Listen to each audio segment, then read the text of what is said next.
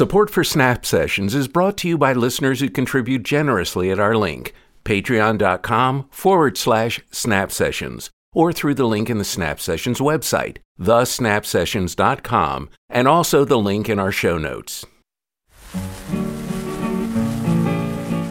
Election 2020. Voices of Mendocino.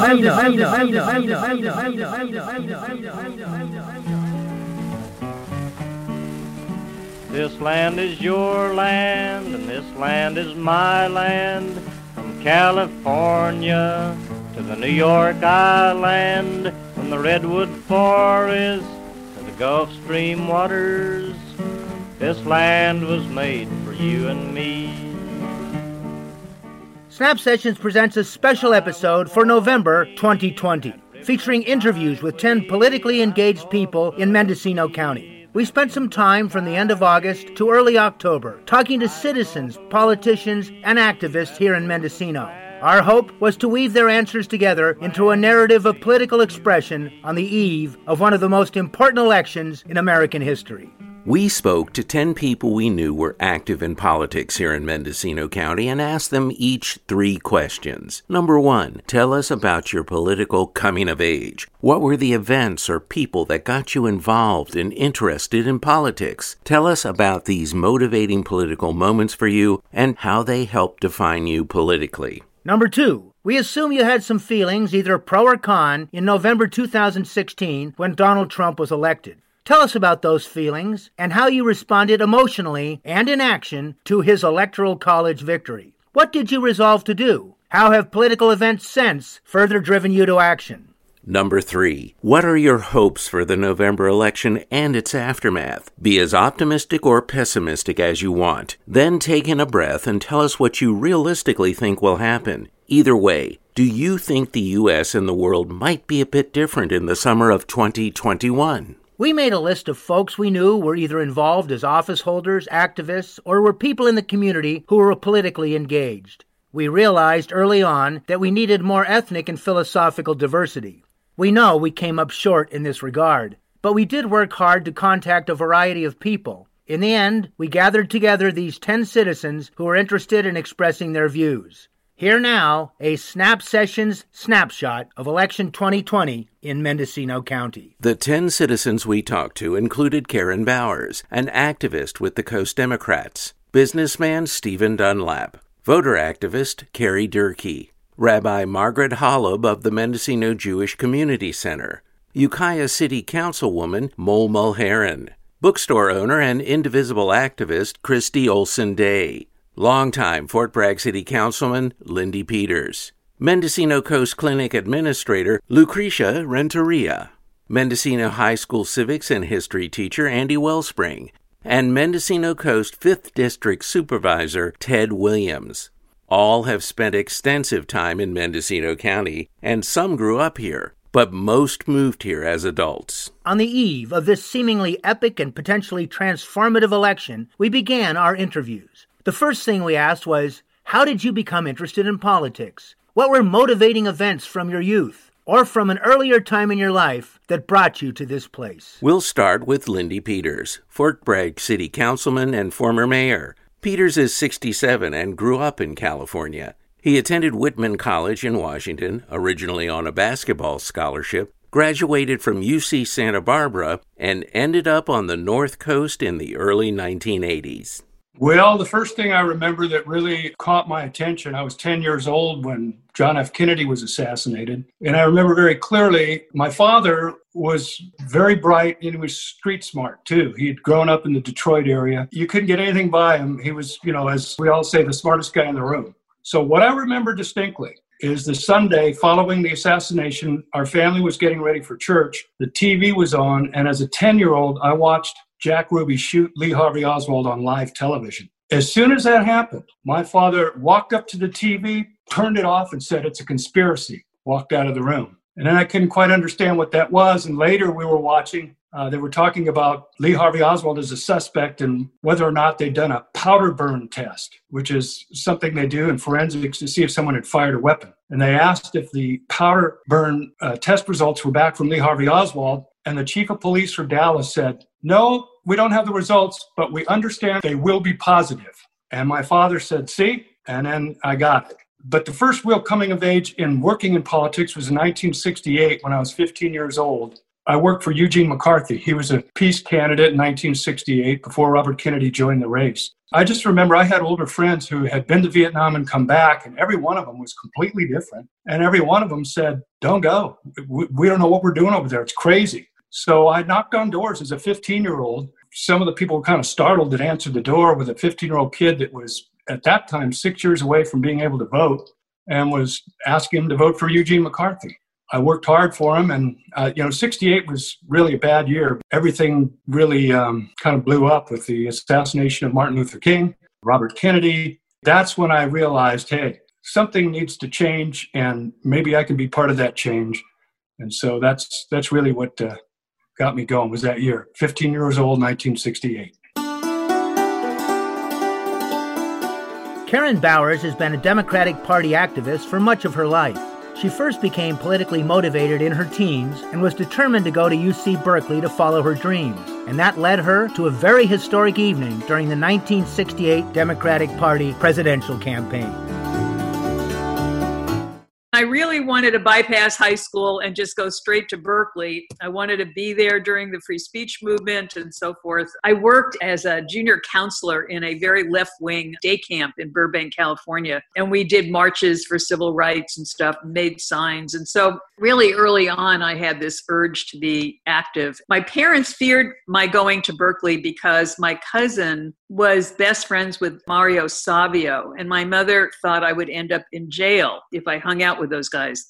So I went to Santa Barbara for four quarters where I had gone on a special program during high school. The very first thing there was the Dow Chemical demonstration against Dow Chemical demonstration and, and so forth. And so I knew that no matter where I went at that point, there was going to be like-minded people who were, you know, in the resistance, so to speak. I did finally get to Berkeley. I put in my transfer without telling my parents and just announced that I was going there. I worked for Robert Kennedy and we had an office, uh, Students for Kennedy, and we booked a uh, room at the Ambassador Hotel for election night, June primary, 1968. So we waited till the polls closed, and then uh, we went to the Ambassador I and a friend of mine got to the hotel, and somebody said that Robert Kennedy was doing interviews up on, I think it was the ninth floor. And my friend grabbed me and he says, We're going. And so we went up in this elevator, and I will never forget this because I had my little Students for Kennedy button on and my purse, and that was it. And we get off the elevator, and there was nobody there, you know. And I said, Wow, I can't believe we're doing this, and there's nobody stopping us. and nobody asking, What's in your purse or who the hell are you? So we walked down the hall, and he was in with Walter Cronkite in an interview. Robert Kennedy came out uh, after the interview before he went down to the ballroom and he looked at me and my Students for Kennedy button and he asked me if I answered the phone at our headquarters because he had called every single headquarters the night before the primary to find out if people needed anything. And I did not answer the phone there, somebody else did, but they thought it was a friend of ours doing an impersonation and they started saying we need a hundred telephones and a thousand pencils and all this other stuff. And i said i know exactly what you mean. I, my apologies. We didn't know it was really you. And he said no problem. I really appreciated all the work you guys were doing. And then he went down to the ballroom. And uh, my friend and I ended up watching his remarks because the ballroom was packed. We ended up in a suite with the Kennedy, part of the Kennedy family, and it was they were talking about the party afterwards at peter lawford's and i thought maybe we could go and they served us drinks and the whole thing. And then the tv shut off and there was this incredible like a shadow had come over the room. We took the stairs down not the elevator. I had no idea what was happening. When i got down to our suite two of my friends had actually been in the kitchen where he had been killed that changed my life that's when I threw myself into academia, decided I was going to be a professor of political science. Actually, political theory was my major. And that was kind of it. I tried working on McGovern's campaign and I tried doing some local politics, but I actually couldn't get myself back into it for a really long time. Carrie Durkee has also been active in grassroots politics most of her life. She was born in the late 1940s in the East Bay and has been a physical education teacher, professor, sports enthusiast, as well as a gardener and landscaper. Her coming of age was during the women's movement. It was really the women's movement that inspired me, and I started going to uh, consciousness raising groups and getting a better understanding of uh, the position of women in the culture, you know, the history. One time I went to a conference at Galileo High School in, in uh, San Francisco, and it was focused on pornography and women's image in the in the culture. And I think I was just so shocked about the reality of what uh, was out there for people to um, use and the violence in it was to me horrific. Soon after that there was a, a march on broadway and it was called take back the night. So i was involved in that and i think that's what really gave me a lot of energy and made me realize that some of the qualities that i was uh, sort of assumed were not really part of the culture. I, I joined a group called see women against violence in media and pornography. And we did all kinds of things, uh, including quote unquote some violent actions ourselves. I think, you know, about painting billboards and changing, you know, reversing signs that we didn't see as appropriate and talking to people about trying to get certain pornography out of the shop actually we interviewed prostitutes and dancers and tried to get a sense of the reality of what they had to live with and why they had the jobs. And we didn't really want to be just screaming into the dark without any uh, basis for what we were talking about. So we tried to touch base with uh, people really at the front lines. Later i uh, came out myself as a lesbian Rabbi Margaret Holub has been a fixture at the Mendocino Jewish Community Center and in our community for about 30 years. She hails from Orange County and credits her early activism to her time working with the Los Angeles Catholic Worker, a group that's been working on progressive causes since the Great Depression.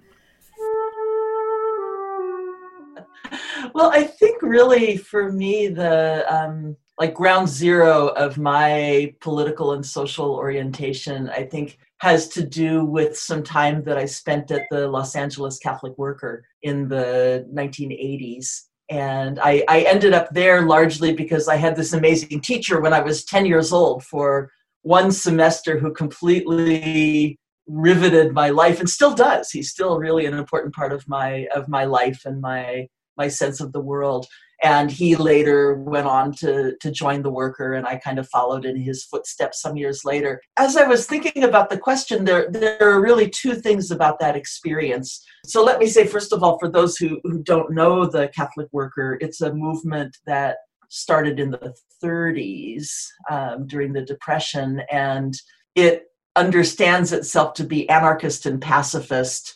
Catholic worker communities typically live in places of social distress of different kinds, mostly in this country. And they kind of do the traditional works of mercy, feeding and sheltering and all that kind of stuff, and then also resist war. And so I kind of fell off the turnip patch. As I was thinking about it, there were two complete, two different things about that experience that have affected me ever since. And one was that in the late 70s and the end of the Carter era, there was actually an economic downturn that happened, and a lot of people working in steel and coal and kind of heavy manufacturing in the Midwest and everything suddenly became, you know, they were laid off, whole factories were closing left, right, and center, you know, and some portion of those people got on Greyhound buses and came to LA and came to the streets so the Catholic Worker had been there for years and it had a soup kitchen and there was a line and it used to be kind of old white guys. And then starting about 1980, 1981, when I started hanging out there, we literally saw the line grow every single day until it was like a thousand people standing waiting for food. Um, and they were young black men. They were young black men from the mid- Midwest and the South. I think that experience of watching that and then seeing these guys who came out, you know, thinking they'd be able to get a job and build their lives again, seeing them just absolutely fall apart on the streets of Skid Row, you know, in weeks, really just disintegrate. I think that gave me this sense of how kind of like distant trends really shake down into people's lives, sometimes in such a brutal way, you know. So I began, I think, to have a feeling for poverty and for the really the cruelty and the viciousness of poverty and also a sense of how it comes about you know or at least some ways that it comes about. So so that was one piece. And then the other piece was that the catholic worker is anarchist you know by by definition not antifa. They they really believe that if you want to create something you need to just take responsibility and do it that you don't write a grant you don't form a committee you don't do all that kind of stuff. You go out and you you kind of live into it the way you want. And so we started all kinds of projects during those times. And i was really affected by that idea and i think that kind of shaped me for living here where we sort of we try to just build the world how we want it to be in some ways instead of waiting for somebody else to do it for us Lucretia Renteria is the administrator of the Mendocino Coast Clinic, one of the biggest healthcare facilities on the Mendocino Coast. She is a Latina woman who was raised in Nevada in a bilingual home. She is married to a Mexican man and carries her heritage proudly. For Lucretia, a catalyzing event was the 1994 push by California Governor Pete Wilson to pass Proposition 187, a referendum meant to limit immigrant rights. Definitely, it was Proposition 187. I had been working for a couple of years at the clinic. Um, I started as a Spanish language interpreter to open up services to the Spanish speaking population here on the coast, and Prop 187 horrified me. The thought that healthcare providers would be immigration police to try to report people's status in the country was just horrifying. And so uh, I met a lot of act- activists during that time. I did phone calling, I did voter registration work. We just polled and worked very closely with like Steve Antler. I met Rabbi Margaret during that time. It was just such a catalyst to get me to pay attention to politics and the laws and uh, people trying to make the laws. There was a lot of fear for as for as horrific as the proposition was, people thought that it meant even worse things. So a lot of fear and misinformation came out around it, and uh, people asking questions, and we had to work really hard for people to feel safe and comfortable coming in for healthcare that was one of the targets was that we would be collecting uh, citizenship or residency status or status of undocumentation um, and have the obligation to report it. And so, as hard as we worked to defeat 187, we were also trying to put out information about the fact that it wasn't already in place, it wasn't already the law, um, and we were going to work really hard against it and try to allay those fears so that people would continue to seek health care, send their kids to school because families were afraid even to send their kids to school. It, it, was a horrible time, and I'm so glad that there was such a strong response to it and such support from across the state that you know it didn't pass. The other defining moment, I think, was when my husband became a U.S. citizen. He naturalized. Our, we had our oldest, who was in second grade, and I took him out of school for the day so that he could go watch his dad swear in as an American citizen.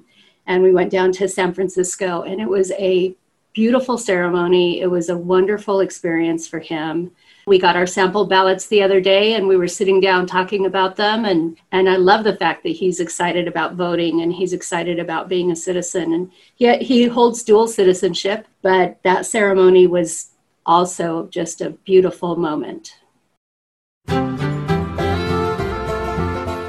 Christy Olson Day is the owner of the Gallery Bookstore in Mendocino and the leader of the Mendocino Huddle, an indivisible activist group. She grew up with activist teacher parents in Washington and moved to Mendocino with her husband in 1998.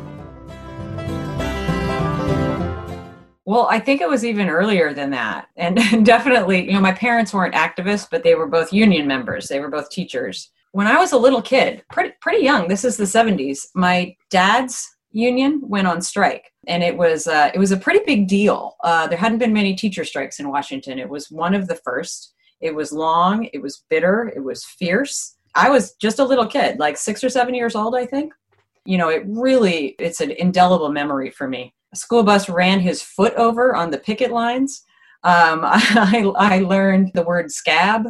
You know it was it was very intense and and it dragged out. And even more so when it was over my dad put his picket signs up in our garage where they stayed for years and years. I can I can still see them. I, the one in particular that I saw, like every time we came and went from that garage, said no contract, no work.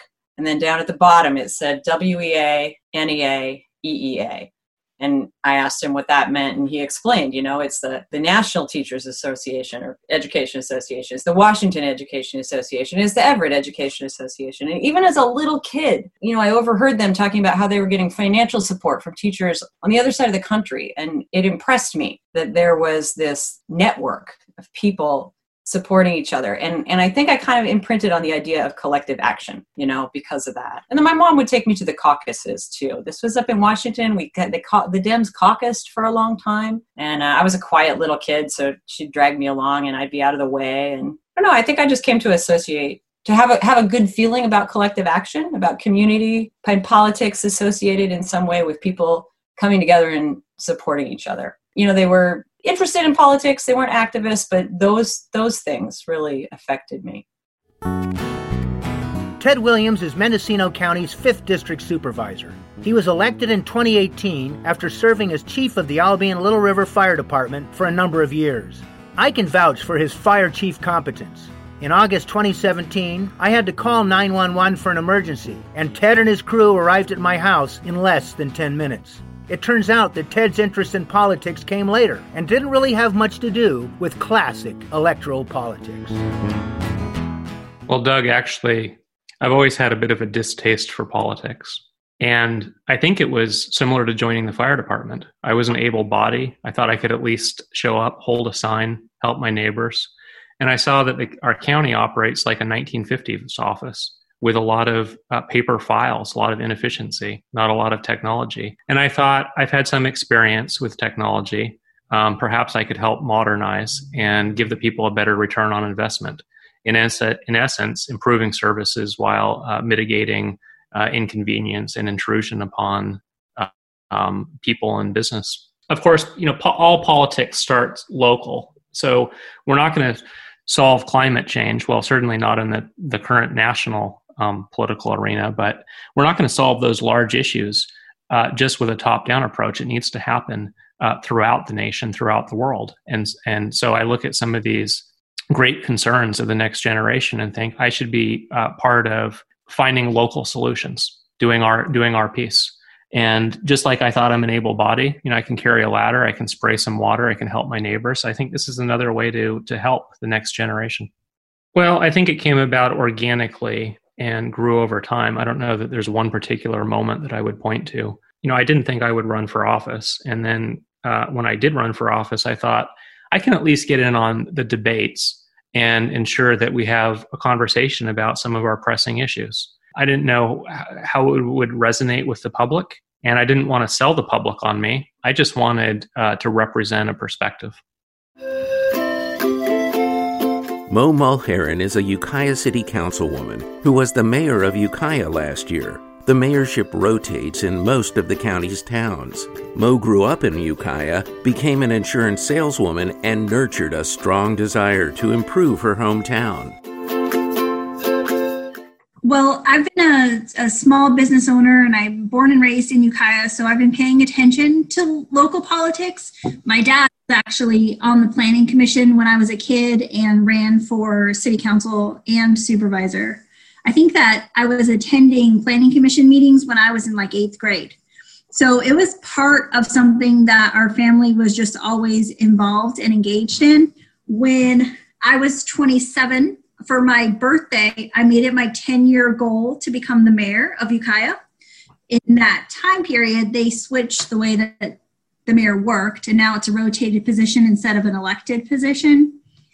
Most of the time, they say that um, when somebody runs for city council, it's because they got mad about something. I guess that's what really just spurred me to actually jump in and run for city council was that I was tired of other people making decisions for us and complaining about it. So it's kind of like um, get off the sidelines and and be up there helping to make the decisions or quit complaining. So I ran for city council in 2014 and there were three seats and I barely beat the mayor out by 24 votes. So it was incredibly close in the election in 2018 i was the highest vote getter at you know some over two, over 2000 votes for the city of ukiah and then served last year as the mayor i think that what i learned as a city council member pretty quickly is that the city council doesn't have much say or, or discretion over what happens with humans in our community. So homelessness drug addiction mental illness all of the funding comes through the board of supervisors and they're the ones really making the decisions about that. And i felt like there were some things that we could do differently in our community. So i announced that i was running for second district supervisor in january of 2019 Andy Wellspring is a 39 year old civics and history teacher at Mendocino High School. He grew up in the Bay Area, attended UC Berkeley, was an exchange student in Ghana in West Africa, has a wife who works for Project Sanctuary, and a five year old daughter.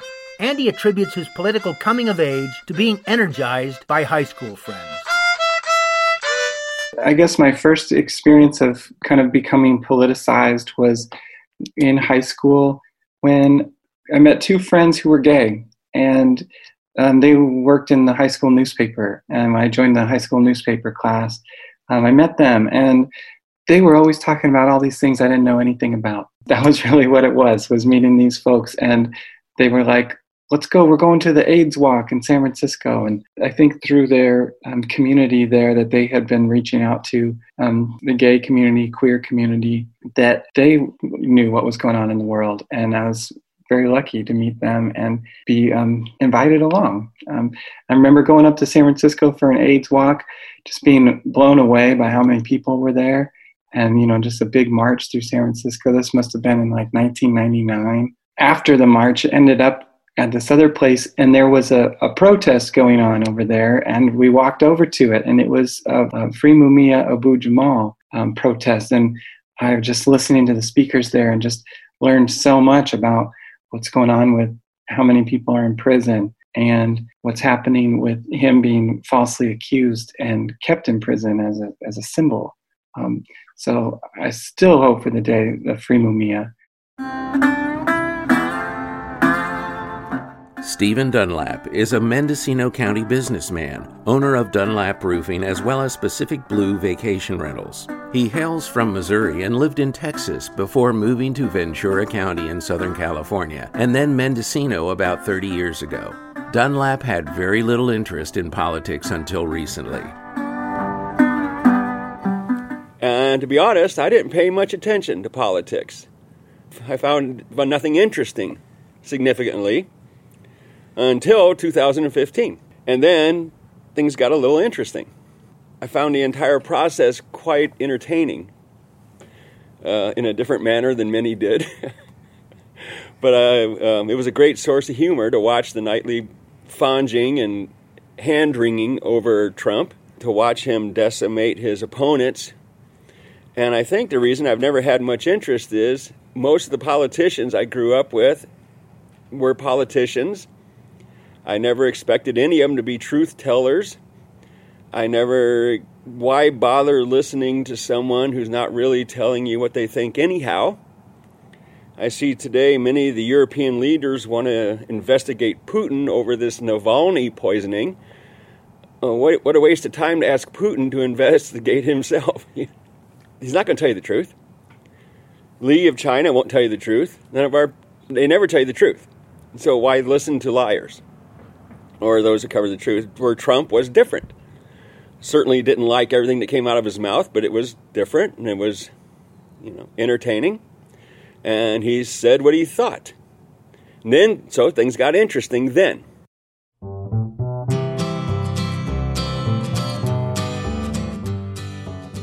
So, there are a variety of experiences represented here. Some folks have been politically interested since school days. Others could not have cared less back then, but have found themselves woken up since. Yet few had no reaction to the election of 2016. We then asked our second question. Number two, we assume you had some feelings either pro or con in November 2016 when Donald Trump was elected. Tell us about those feelings and how you responded emotionally and in action to his Electoral College victory. What sort of things did you resolve to do?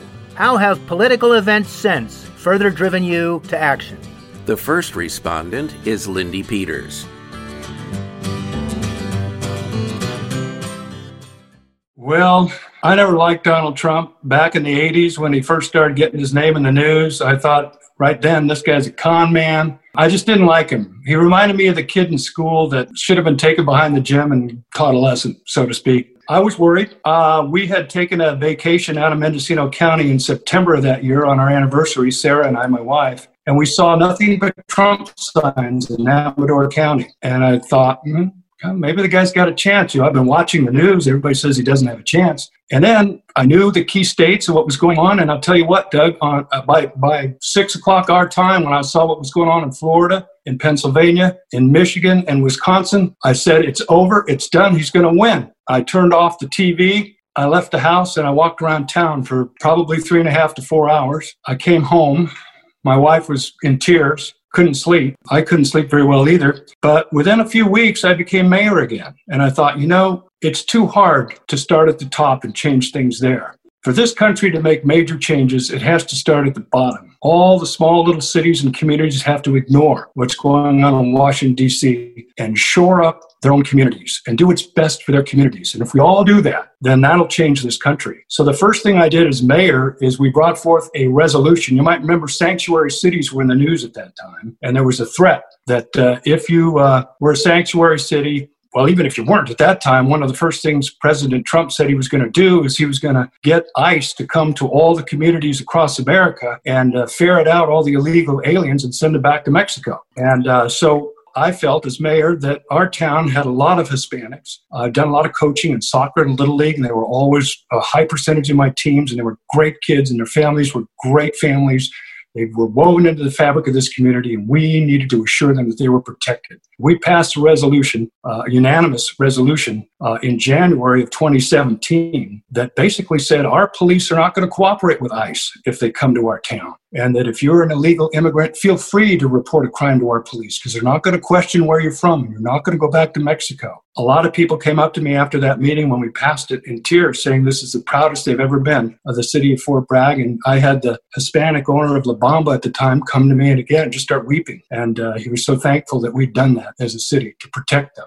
Teacher activist Carrie Durkee was also fairly shocked and found herself redoubling her efforts at community education. Well, I guess like many of us, I, I was shocked and dismayed and basically couldn't believe that people really could put their weight behind such a person and so i think i just doubled down on the teaching and decided that really what I wanted to do was continue to have conversations with people, to expand people's view, to give them opportunities to be engaged, to um, bring people to the table, and hopefully bring the best of them forward. And that's what we try to do really in these classes is try to take people where they are, but also like aspire to something uh, better and try to problem solve with each other so that we have you know, a collective mind of sorts. Karen Bowers also looked to her spiritual community for support. Well, um, election night, I saw the handwriting on the wall and um, I was devastated. However, just a little backdrop to that, I did get out the vote phone banking in Mendocino County for Hillary Clinton and other things on our uh, county agenda. And what I encountered were a lot of people who were not voting they didn't like either candidate. Um, I was quite amazed at the deep uh, feelings that people had, and the ballot was long and hard to understand for some people. So I actually was witness here locally to a lot of people who did not vote or said they weren't going to vote. And that's kind of, you know, part and parcel of a lot of what happened. That said, I was so devastated. I got together with Rabbi Margaret Holub, who on um, inauguration day, we went to the shul, we gathered together. I'm going to get very emotional about this because it was a very emotional gathering. And we did some prayer and then we decided to develop what we called a statement of principles for our group. And we formed what is become and what is called the Mendocino Jewish Community Justice Group. It's a subgroup of the shul. It's not doesn't represent everybody's opinion who belong to that community, but it is a group. And we developed a statement of principles by which we would operate during the course of the Trump administration. And you know a lot of it had to do with you know the values that we worked for in you know all of the campaigns i've mentioned. And so um, guaranteeing access to health and public education and a whole bunch of things you know fair elections and and so forth. And so one of the first projects that we developed that we did which is a success to this day is called the Citizenship Scholarship Program. We decided that the best thing we could do for our community was to try to help people become citizens and vote. Rabbi Margaret Holub was at the shul and was dealing with her own feelings as well as those of her congregation. Well, I remember that we had a, a meeting of our elders group on the day of the election, and I remember somebody in the group saying so proudly and happily, we're going to go home tonight and we're going to watch the election of our first woman president. And I got together with some friends to watch the election. And of course, it didn't go that way. And I was sick to my stomach. I had always been a little bit active politically over the years, not constantly, but episodically. And um, I had always kept kind of a firewall between myself as a rabbi or, you know, as the rabbi of the Mendocino Coast Jewish community and whatever I did personally. And I kind of had a policy that I, I wouldn't try to enlist anybody in the Jewish community in anything that I did. You know, I would do it on my own steam and my own time, and I wouldn't sort of preach and write and whatever rabbis do about it. And uh, within a day or so after Trump's election, I I had this kind of reckoning with myself, and I wrote a letter to the Jewish community, and I said just that. I've always been politically active, but I've kept a firewall between myself and the Jewish community. And with this election, that firewall is coming down. And I just want you to know that I'm going to be speaking out and acting in every way that I can figure out. And I'm not going to try to keep it separate from the Jewish community anymore. And that was, you know, it doesn't sound like the biggest thing in the world, but for me personally, it really was because it was the first time that I was willing to take the blowback for um, organizing in the Jewish community. And we formed the Justice Group and you know we just tried to figure out what we could do. We actually had, you know, in addition to the planning meetings and all of that, we, we had a, a very moving service during the time of the inauguration. And I remember the shul was full of people just to be together and to pray and to hold hands, you know, during that hour. And then we tried to just get active. And, you know, I can talk about some of what the Justice Group has done. That's really been the main kind of focus of my own activism since then. And I guess for me, both the work that we do and just the existence of the justice group on the coast and in the Jewish community has been really, really important to me in the last three and a half years. It's taken a certain amount of work just to just to kind of shepherd that process of our becoming a group and figuring out our agenda and then doing it so sometimes i feel like like you were saying you're sort of more of a talker than a walker. Sometimes i feel like i'm you know like sitting and writing minutes and calling people who freaked out and saying blah blah blah you know more than i am the one who's out doing the frontline stuff that we're doing. So I cannot imagine surviving the last three and a half years without the Justice Group and also without the existence of the Huddle and the Democrats and the um, you know all the other activist groups that are we're sort of like a coalition of friendship you know even if we don't go to each other's meetings and it means the world to me it absolutely means the world to me that this whole fabric of work has come together and and as i think about that i sort of feel like over time what's sifted out is that each group is sort of holding down a different corner of the tent. The justice group tends to be more project based. We're not for ethical reasons as well as well as you know like technical reasons. We're we're sort of technically nonpartisan. We don't we haven't endorsed candidates and and we don't write postcards for particular people who are running. Um, but we you know we've done a fair amount of work on the situation of immigrants in this you know in our county and beyond and um, on some climate things and you know other things that are more they're more project related. And then um, you know i feel like the huddle is doing the postcards and you know all of that work. And there was that wonderful group that centered around the hospital and labor and delivery and that was very on a particular campaign. And of course the democrats are the democrats and uh, lots of overlap, but all together we're a larger entity than we could be by ourselves, I think, any of us. And I'm very appreciative of that. Lucresha Renteria was immediately worried about how the election would affect healthcare access at the Mendocino Coast Clinic. I was shocked. I was shocked. I remember earlier that day sitting here in my office talking to a couple of my coworkers and discussing the fact that there was no possible way for him to win. It, it was an impossible thing. That's that's what we thought.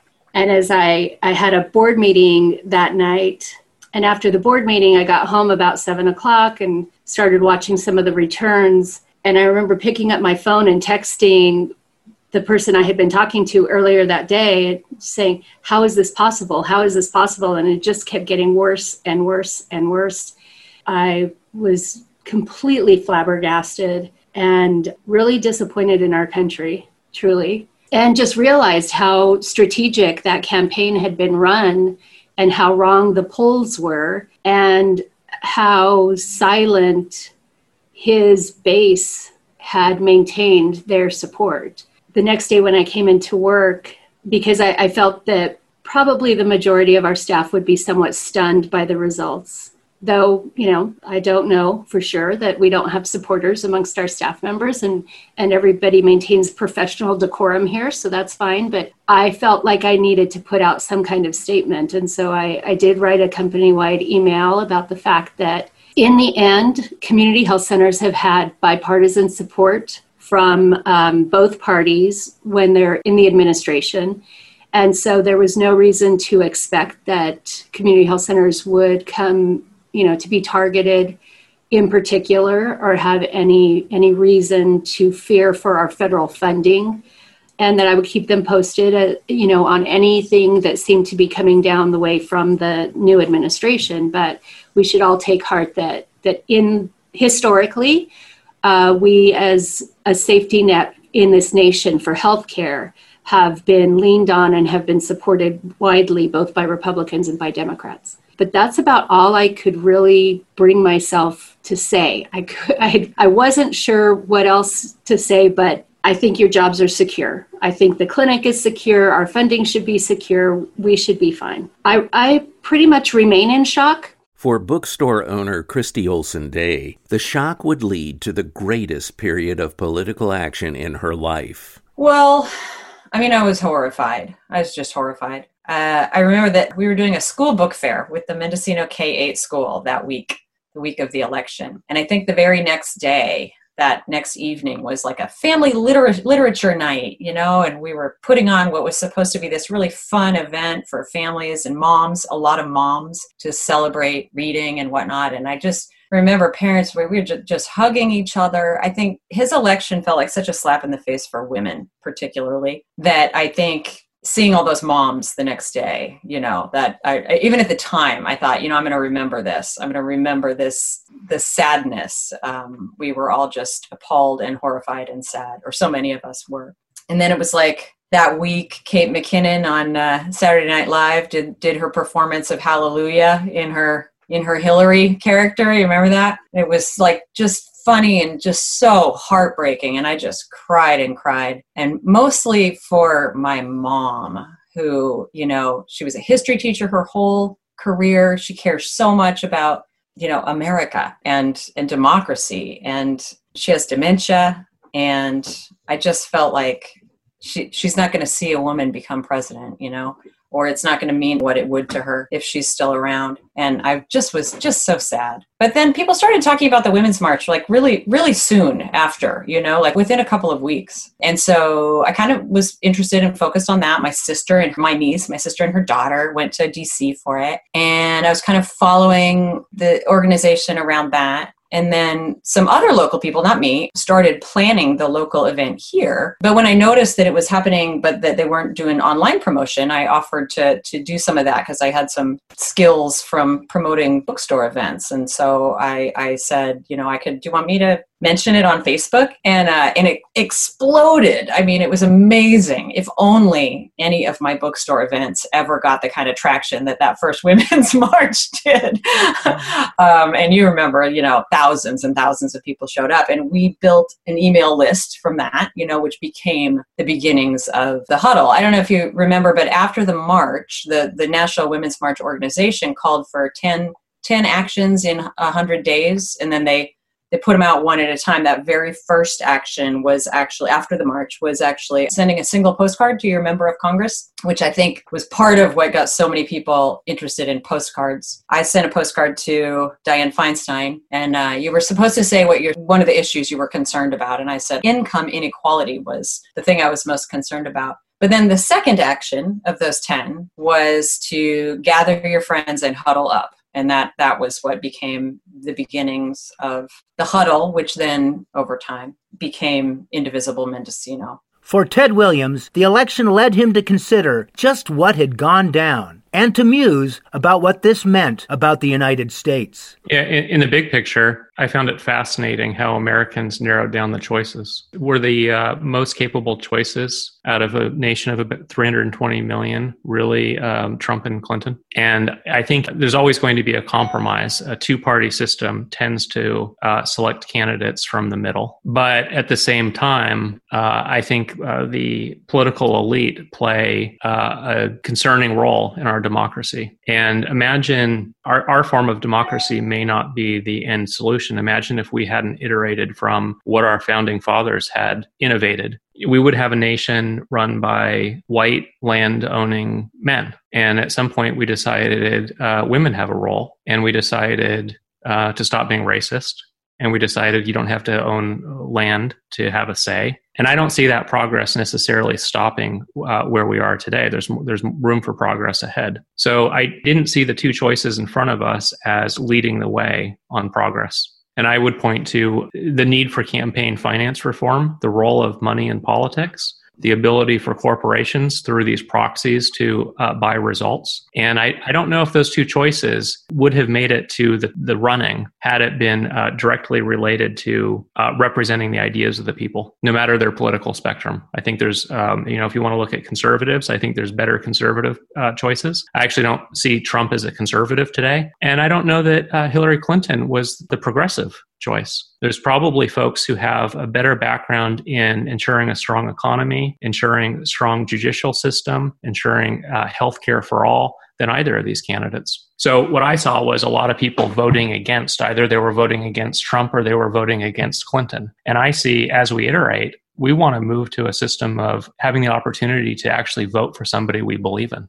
Ukiah's Mo Mulheren realized the election pushed her further in the direction of community action and found herself wanting to invest her energy in her hometown. It's kind of interesting now running for election for the supervisor race. I have this map of where my yard signs are. So I have uh, yard signs in every neighborhood in the second district and 11 different political parties. So it's amazing to me how many how variety we have here politically in Mendocino County. And I feel, you know, as a Democrat and as a Bernie supporter, there were just a lot of disappointing things that have happened. I've talked to many people, you know, my brother in law says, you know, I voted for Trump because he was a businessman and I thought that that would be good for the economy. And now I, I realize that who he is as a human is not somebody that I would vote for again. Um, so it's kind of been a really interesting thing to just live here and grow up here and and have friends that are on both sides.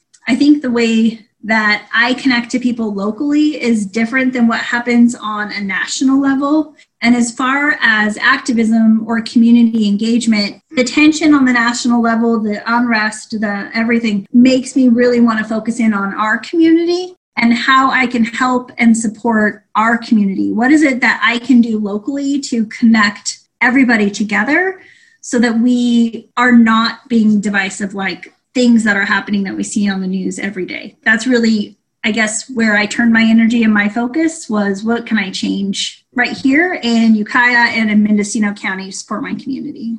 Mendocino High School civics teacher Andy Wellspring wondered how he could channel his feelings into helping his students understand the election and to learn how to navigate the ever morphing landscape of disinformation. Then, when Donald Trump was elected, November 2016, felt really let down in our country and scared. This is a scary situation. And, you know, Donald Trump was not a newcomer in the United States. Like, he, he was a well known character. And so I just felt really frustrated that there were so many white people who were willing to vote for this person and in terms of what kind of actions did I take on that, I, I, felt really like I had to strengthen my resolve of working at the high school with mostly white students at Mendocino High School, that is, and just recognizing that, that like, okay, well, this is one of my main ways that I interact with the public is through my job and was like, what do these students need to know as they're growing up? Because there's there is a lot of pressure in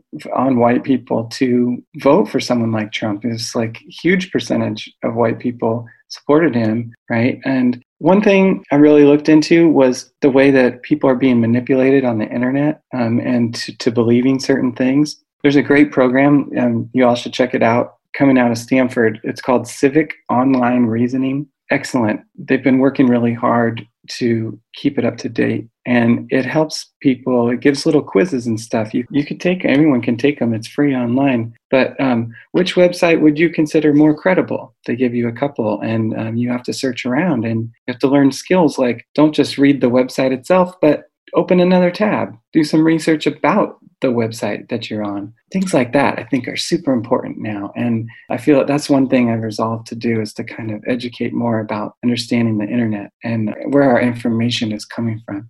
On the other hand, businessman Stephen Dunlap was intrigued and was hopeful that the new administration would have a better attitude toward government regulation of business.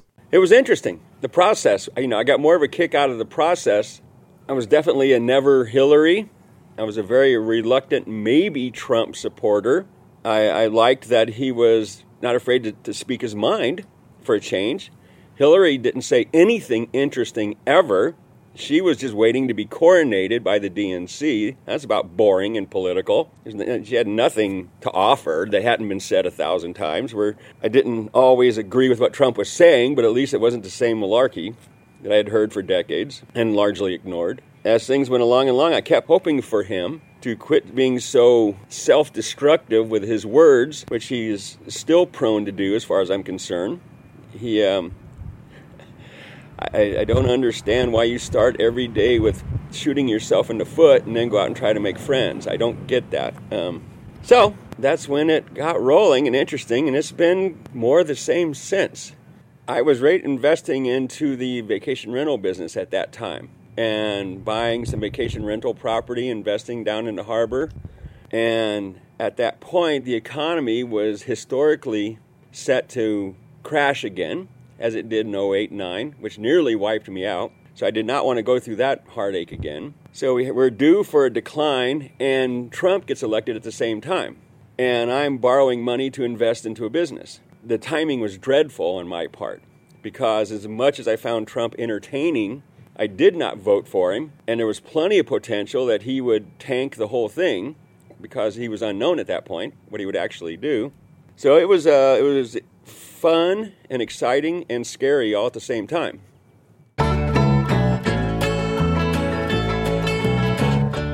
So, as expected, the reactions to 2016 varied across political fissures and philosophies. But as we come to Election Day 2020, in the middle of a pandemic, people find themselves dreaming and hoping for big changes. We asked our third question, hoping to get people to imagine a better world. Here again, question number three. What are your hopes for the November election and its aftermath? Be as optimistic as you want. Then take in a breath and tell us what you realistically think will happen. Either way, do you think the US and the world will be quite a bit different in the summer of 2021? This time we'll start with Stephen Dunlap. First and foremost, period, the polarization has got to end. This hatred between groups is, uh, like Trump's words, self destructive. It does not help any of us to put others down. You can disagree with their points of view, with their politics, but they are still people that eat, sleep, poop, and we've got to get along and work together. We have to. Part of me has some liberal views. I get a real kick out of Greta Thunberg. I don't agree with her extreme measures, but certainly we, we live on this planet. We have to clean it up. We need to get the plastic out of the oceans, and we need to stop the plastic from going into the oceans. Wouldn't that be a lot easier than cleaning it up after it gets there? Go to the rivers where it all pours out and put a net. Think of something. It could be monetized, it could be capitalized, for goodness sake. There's nothing wrong with educating our youth, especially in the inner cities. Uh, you can't give free college to every human being in the country yet, but you could start with some form of education post high school. You could do something. The, uh, the healthcare matter. We can't give top of the line health care to every single human being, but we can s- certainly start with something. You know, uh, preventative care. I have a very difficult time with obesity, which is a lifestyle choice in some cases. Uh, smoking, excessive alcohol, that kind of stuff. Um, you know, we've got to take care of our population because people who get sick are dependent on us to pay their bills. So if we can keep them from getting sick, if we can provide early health care, it helps us all. And all these matters could grow as time goes along with cooperation from both parties. You know, on the uh, conservative side, I, I like our border security. My son actually served at the border. He's in the Coast Guard and went down to help out the Homeland Security. And in the few months he was there, he never once saw one child even near a cage.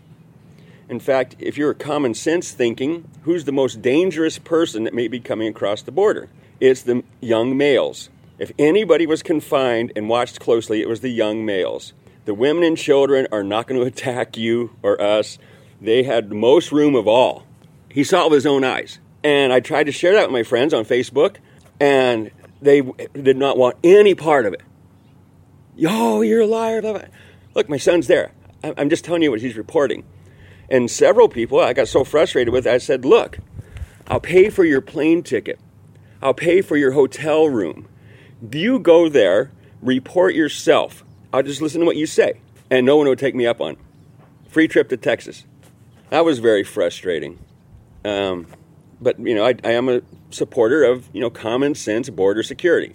Uh, do we need a coast to coast wall? Uh, that's up to the um, border security people. We should listen to what they say. They're on the front lines. If they think they need a wall in some areas, fine. If they think they need drones in some areas, fine. They got a river in many places, that's fine. Why can't we just listen to them and give them what they need to do their job? Uh, as a businessman locally in the state of California in Mendocino County, this over-regulation is absurd. The stuff that crosses my desk that I'm taxed and charged for is nonstop. It makes zero common sense. And if I didn't like clean coastal air, I'd be out of this state in a minute. But I like the environment here in Fort Bragg. I think it's very healthy. The people are great. And so I'm not leaving California because of regulations, but boy, if I do, it'll be because of that. So, you know, again, I have views on both sides. I'm actually a registered independent voter. And in 2016, I did not vote for Trump or Hillary. I voted Libertarian. Activist Carrie Durkee feels strongly about the need for healing and rebuilding. Well, given the crisis, crisis plural, it seems like everybody can contribute something. And the more people that do, the better our democracy is, as far as I'm concerned. So I think people are really willing to fight against things often and to make the transition to working towards something, building things is uh, what I'd like to see. So, looking here at the coast, can we create more co ops? Can we create food security? We can learn something about ourselves and what white privilege really means. So the kinds of things where there's more cooperation, reaching across boundaries. Lucresha Renteria also sees a need for healing from the perspective of the Mendocino Coast Clinic and the Latinx community. Well, definitely that we have President Biden in office with Vice President Harris. And a year out, I want to see that we have listened to the scientists, that we have defeated coronavirus, that we have a legitimate vaccine that we're distributing. I want to see that we've strengthened our community health centers safety network across the nation and that we've made a commitment to being to having equity for all who reside in the United States. I would like to see that there aren't any cages at the border, that families are reunited, that there's justice and that law enforcement has new training procedures in place. I mean, my dream is that we work together with law enforcement to come up with effective ways of community policing and not any destructive tendencies that there may be that are present. People are dying. We need to stop that.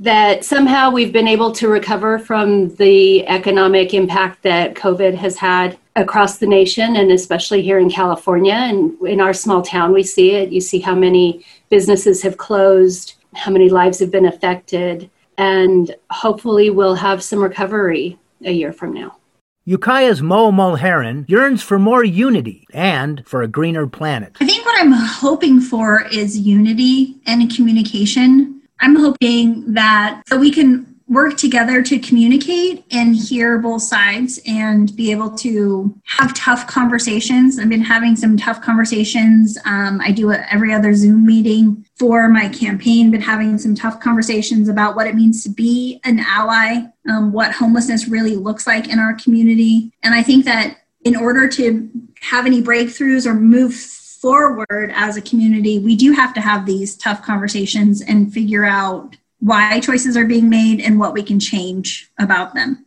That's my hope is that we get some unity and communication across the country. My fear is I don't know how it could get any more divisive, but my fear is that it may become more divisive. And that is that is the kind of thing that keeps you up at night like what does November 4th look like? and how does that carry us into the rest of the year are we going to be just completely broken and unable to communicate as a society or are we going to figure out how to work together i i don't remember our nation being as divided i understand you know it's always been partisan politics and whoever was president there's people on both sides that you know have their issues i don't recall it ever being like this and and being um as completely divisive as it is right now. And it's scary. It's scary for a lot of things, for being able to communicate for being able to accomplish anything.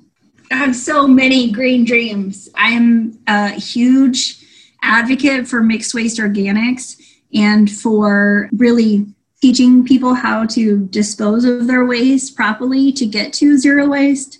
Active transportation is extremely important for the planet and for our health, our mental health. You know, during this pandemic, bike stores are sold out and that is the most awesome problem to have. so I think that we've learned and we have an opportunity to learn more about how each of us really does play a role in the protection of the planet. And it makes it less about them and more about all of us. Mendocino High School's Andy Wellspring talks about specific actions he and his wife Vicki are taking as we head toward the election. We started a group here on the coast. My wife Vicki Wellspring is an amazing person, and um, together we started a group. It's called Surge. That's an acronym, S U R J. It stands for Showing Up for Racial Justice. This is a it's a national group, but you could join our branch here by emailing us surjmendocoast at gmail.com. That's S U R J mendocoast at gmail.com. I hope that the United States of America has the first black woman vice president. Seriously, the, the first time I voted for president, I was excited to vote for Winona LaDuke as vice president, um, running with Ralph Nader in the year 2000. um, I would just be overjoyed if we had a black woman vice president. Kamala Harris, you've got my vote. My hopes for that is that Joe Biden will listen to her um, every single day and um, that he will sleep in late and go to bed early.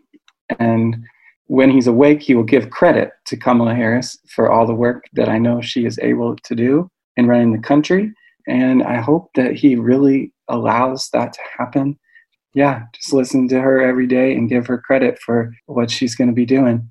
Fort Bragg City Councilman Lindy Peters would also like to see major political changes. Well, what I'd like to see is I'd like to see uh, Biden Harris win. I think that there's a lot of healing that needs to go on in our country right now. And I think that the folks that are saying the riots will happen if Biden is elected, come on, they're already happening and it's only going to get worse. Uh, I fear a Trump victory. I think he might win again. I don't have a lot of faith in the intelligence of the average American voter or in the morals and you know scruples that they might take into the polling booths. I mean, here's a guy that said himself he could walk down the middle of Fifth Avenue and shoot somebody, and the people would still vote for him. You know, he, he believed it when he said it, and everybody laughed, but it's true. And there's no getting through to them. You, you can't convince them. You know, there's been over 270 criminal indictments for people involved in his administration. That just outstrips anybody, all the other administrations put together twofold. And but nobody seems to care. Back to the optimism. Now, Biden and Harris win, I think we'll go back to uh, Paris with the Paris Accords and, and try and get the world back together to recognize the dangers and threat of uh, climate change. We need a world that is in unity. We don't need to isolate ourselves. I just think there'll be a healing. It'll be slow but sure. But remember, we have to take the Senate first. So if nothing else happens, if Trump wins and we can flip the Senate, I think that's really going to be a key. And that's where the focus should be right now. Because even if Biden wins, I'm not convinced that Trump will leave office. Now, I don't know what will happen, but I'm really not convinced that he'll leave office. He'll certainly challenge the results. He's already said he's going to if he loses. He's trying to control the Postal Service because it's going to be mail in voting. So we'll see. I'm not overly optimistic, but I am. I think there's still some faith that I hold in the American public that they will do the right thing and that their moral compass will be their guide in the voting booth. And if it is, there's no way Trump will win. Karen Bowers is hopeful the Senate and Congress as a whole can work more efficiently if Mitch McConnell and some of his Republican cohorts can be thrown out. I, as a political theorist about American politics and, and so forth, I do believe that this country works in incremental ways. I do believe when we had a legislative process before Mitch McConnell and so forth. And I worked in the California legislature for the Rules Committee and also for a, a, committee. So I, I saw legislative process when it was working well and when it wasn't working well, even at the state level. And I do believe in debate and I do believe in putting issues before people that matter. And because we're so diverse, we have to synthesize, and there are compromises in politics. That is just something that I know, and maybe because I'm old, I'm willing to say that it is not black and white. We live in a more gray world, and to make progress, we have to bring people together. Sounds trite, but it, I think it's true. To sift through on the policies. So, um, you know, for example, Medicare for all. We had many presentations on that at our club, and I think that policy wise, as a progressive club, we believe in it.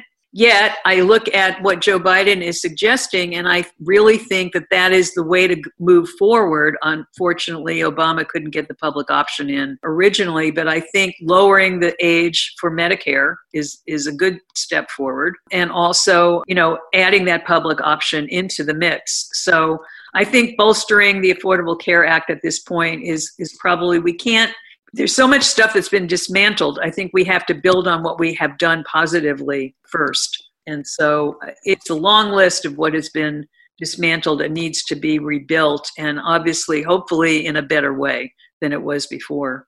Margaret Holub combines a global perspective with hopes there will be positive movement coming from the local community. I don't know. I don't know what's going to happen in November.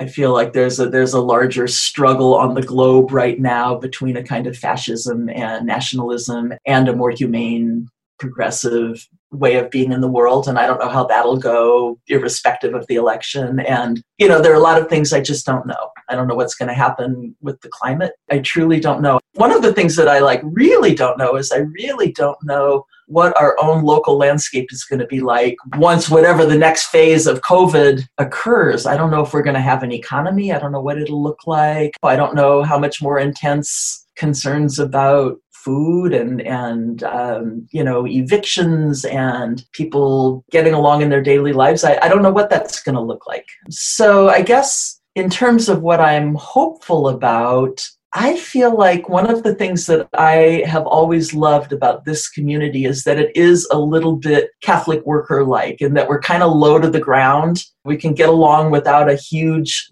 lot of external infrastructure, and I wish we had decent broadband. And we will figure out ways to support each other and to build the entities that we need. You know, I look at these really smart disaster preparedness groups that are doing all this incredible organizing in their local communities, and I look at the, you know, the young farmers and ways that people are getting their produce out to all of us and I, I think there's a fair amount of kind of survival intelligence here. And I've been in a conversation with a conservation biologist friend of mine a lot about scale and about how much things at the individual level matter. And she's interested particularly in climate matters.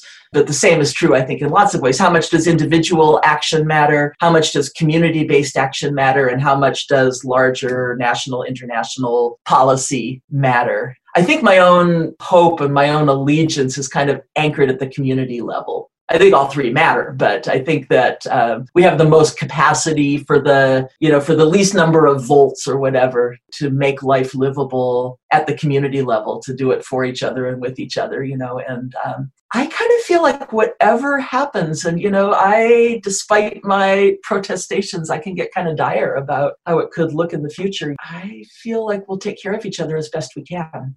Mendocino 5th District Supervisor Ted Williams also yearns for stronger community action, as well as for a return of civility in the public square. I would like to see the tone change. And I'm in a nonpartisan office, and I, I take it the, the obligation serious to represent all of the people in Mendocino County. And the people in Mendocino County have different uh, national political stances. And yet they're still members of our community, even if they don't agree with me on a national level and uh, their ideas need to be heard. They're valued. A lot of the local issues are not partisan. Doing better on providing mental health services with the funds we have available, it's not a partisan issue. It's more about good execution. So I'm always hesitant to take a side in partisan issues on a state or national level because I want to represent everybody. That said, I've been displeased by many of the remarks of our president, and it has more to do with the tone and the character and how we treat one another and I think if you have the president making these statements, it does trickle down and it becomes acceptable for others to make similar statements. And I mean, I can I can give you endless examples. Um, I think one that really turned me off was uh, his attack on John McCain, where uh, I think he said, "I like people who weren't captured," and that struck me as here you have a man who honorably served his his nation, and he was prisoner of war and you're going to go attacking him, that's not debating issues on merit. That's not deciding do we want a, a progressive or conservative uh, direction. It's it's just unacceptable. You don't talk about uh, fellow Americans that way. You know, uh, early statements grab them by their unacceptable, right? Do we want to suggest that that's the way we re- refer to women in our nation? And blowing it off as locker room talk, I don't talk that way in a locker room. And uh, if I did, I wouldn't expect to find myself in public office. Describing Mexicans as drug dealers, criminals, and rapists, totally unacceptable. So the words we choose are important. No matter who's president, I would like to see the words shape our future in a way that finds common ground, treats uh, each other with respect, sets an example. You know, there's we can talk about infrastructure and ensuring that in our economic system, the folks who fall through the cracks have an opportunity to get back up. All of those details are important. I think whether we have a progressive or a conservative in office, we can make progress. We can find that common ground. But I don't think we can get there if we're uh, attacking fellow Americans based on uh, ethnicity, gender, or any other characteristic that uh, should not be consequential in 2020.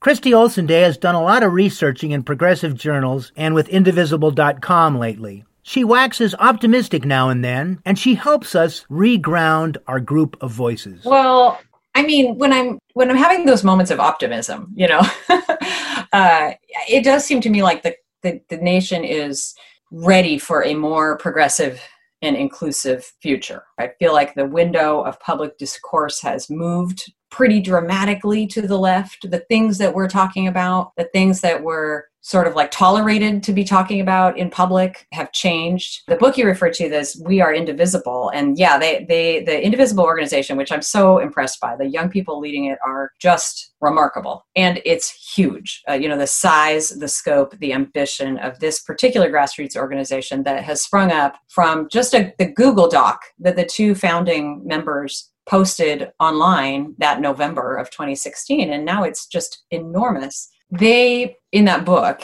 talk about their uh, first 100 days. They, they call it a day one democracy agenda their day one democracy agenda that includes things like statehood for dc and puerto rico you know which was when the book came out this ambitious wow kind of project but we're talking about it a lot more now already abolishing the filibuster expanding the supreme court neutralizing the electoral college making automatic voter registration universal and these projects for democracy and then all the things that have become part of the public discourse now like free public college universal health care you know a green new deal. I think that we're not going to get any of those things and we're not going to get a new president without massive, sustained, nonviolent civil disobedience. I mean, that's my sense of it is that all those things are within our reach and that huge voter turnout is going to be necessary and is not going to be sufficient. I think that we are going to have to require that he leave office. We're, we're going to have to realize that we are the enforcement arm of the Constitution. It doesn't enforce itself, and we're going to have to kick him out.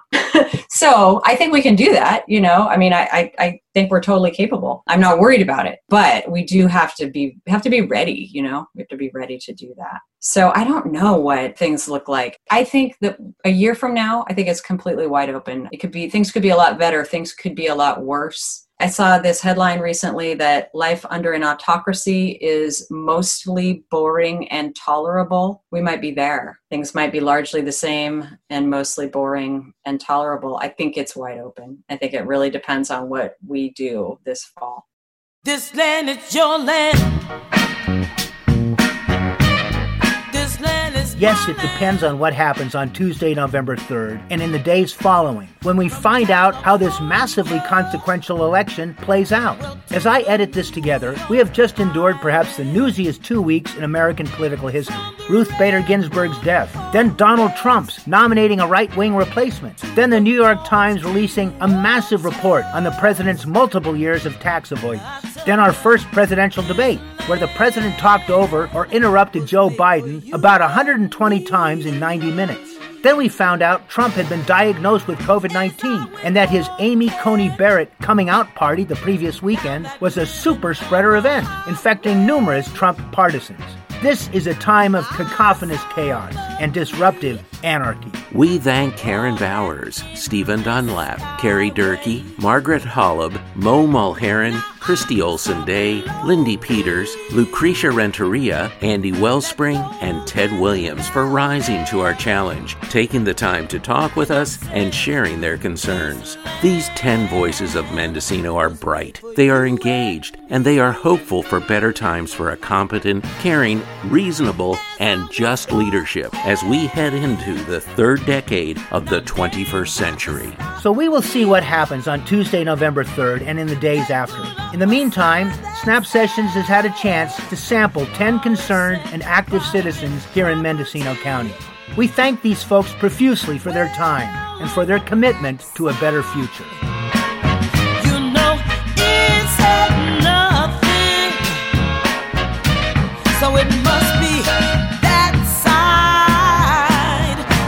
Made for you and me.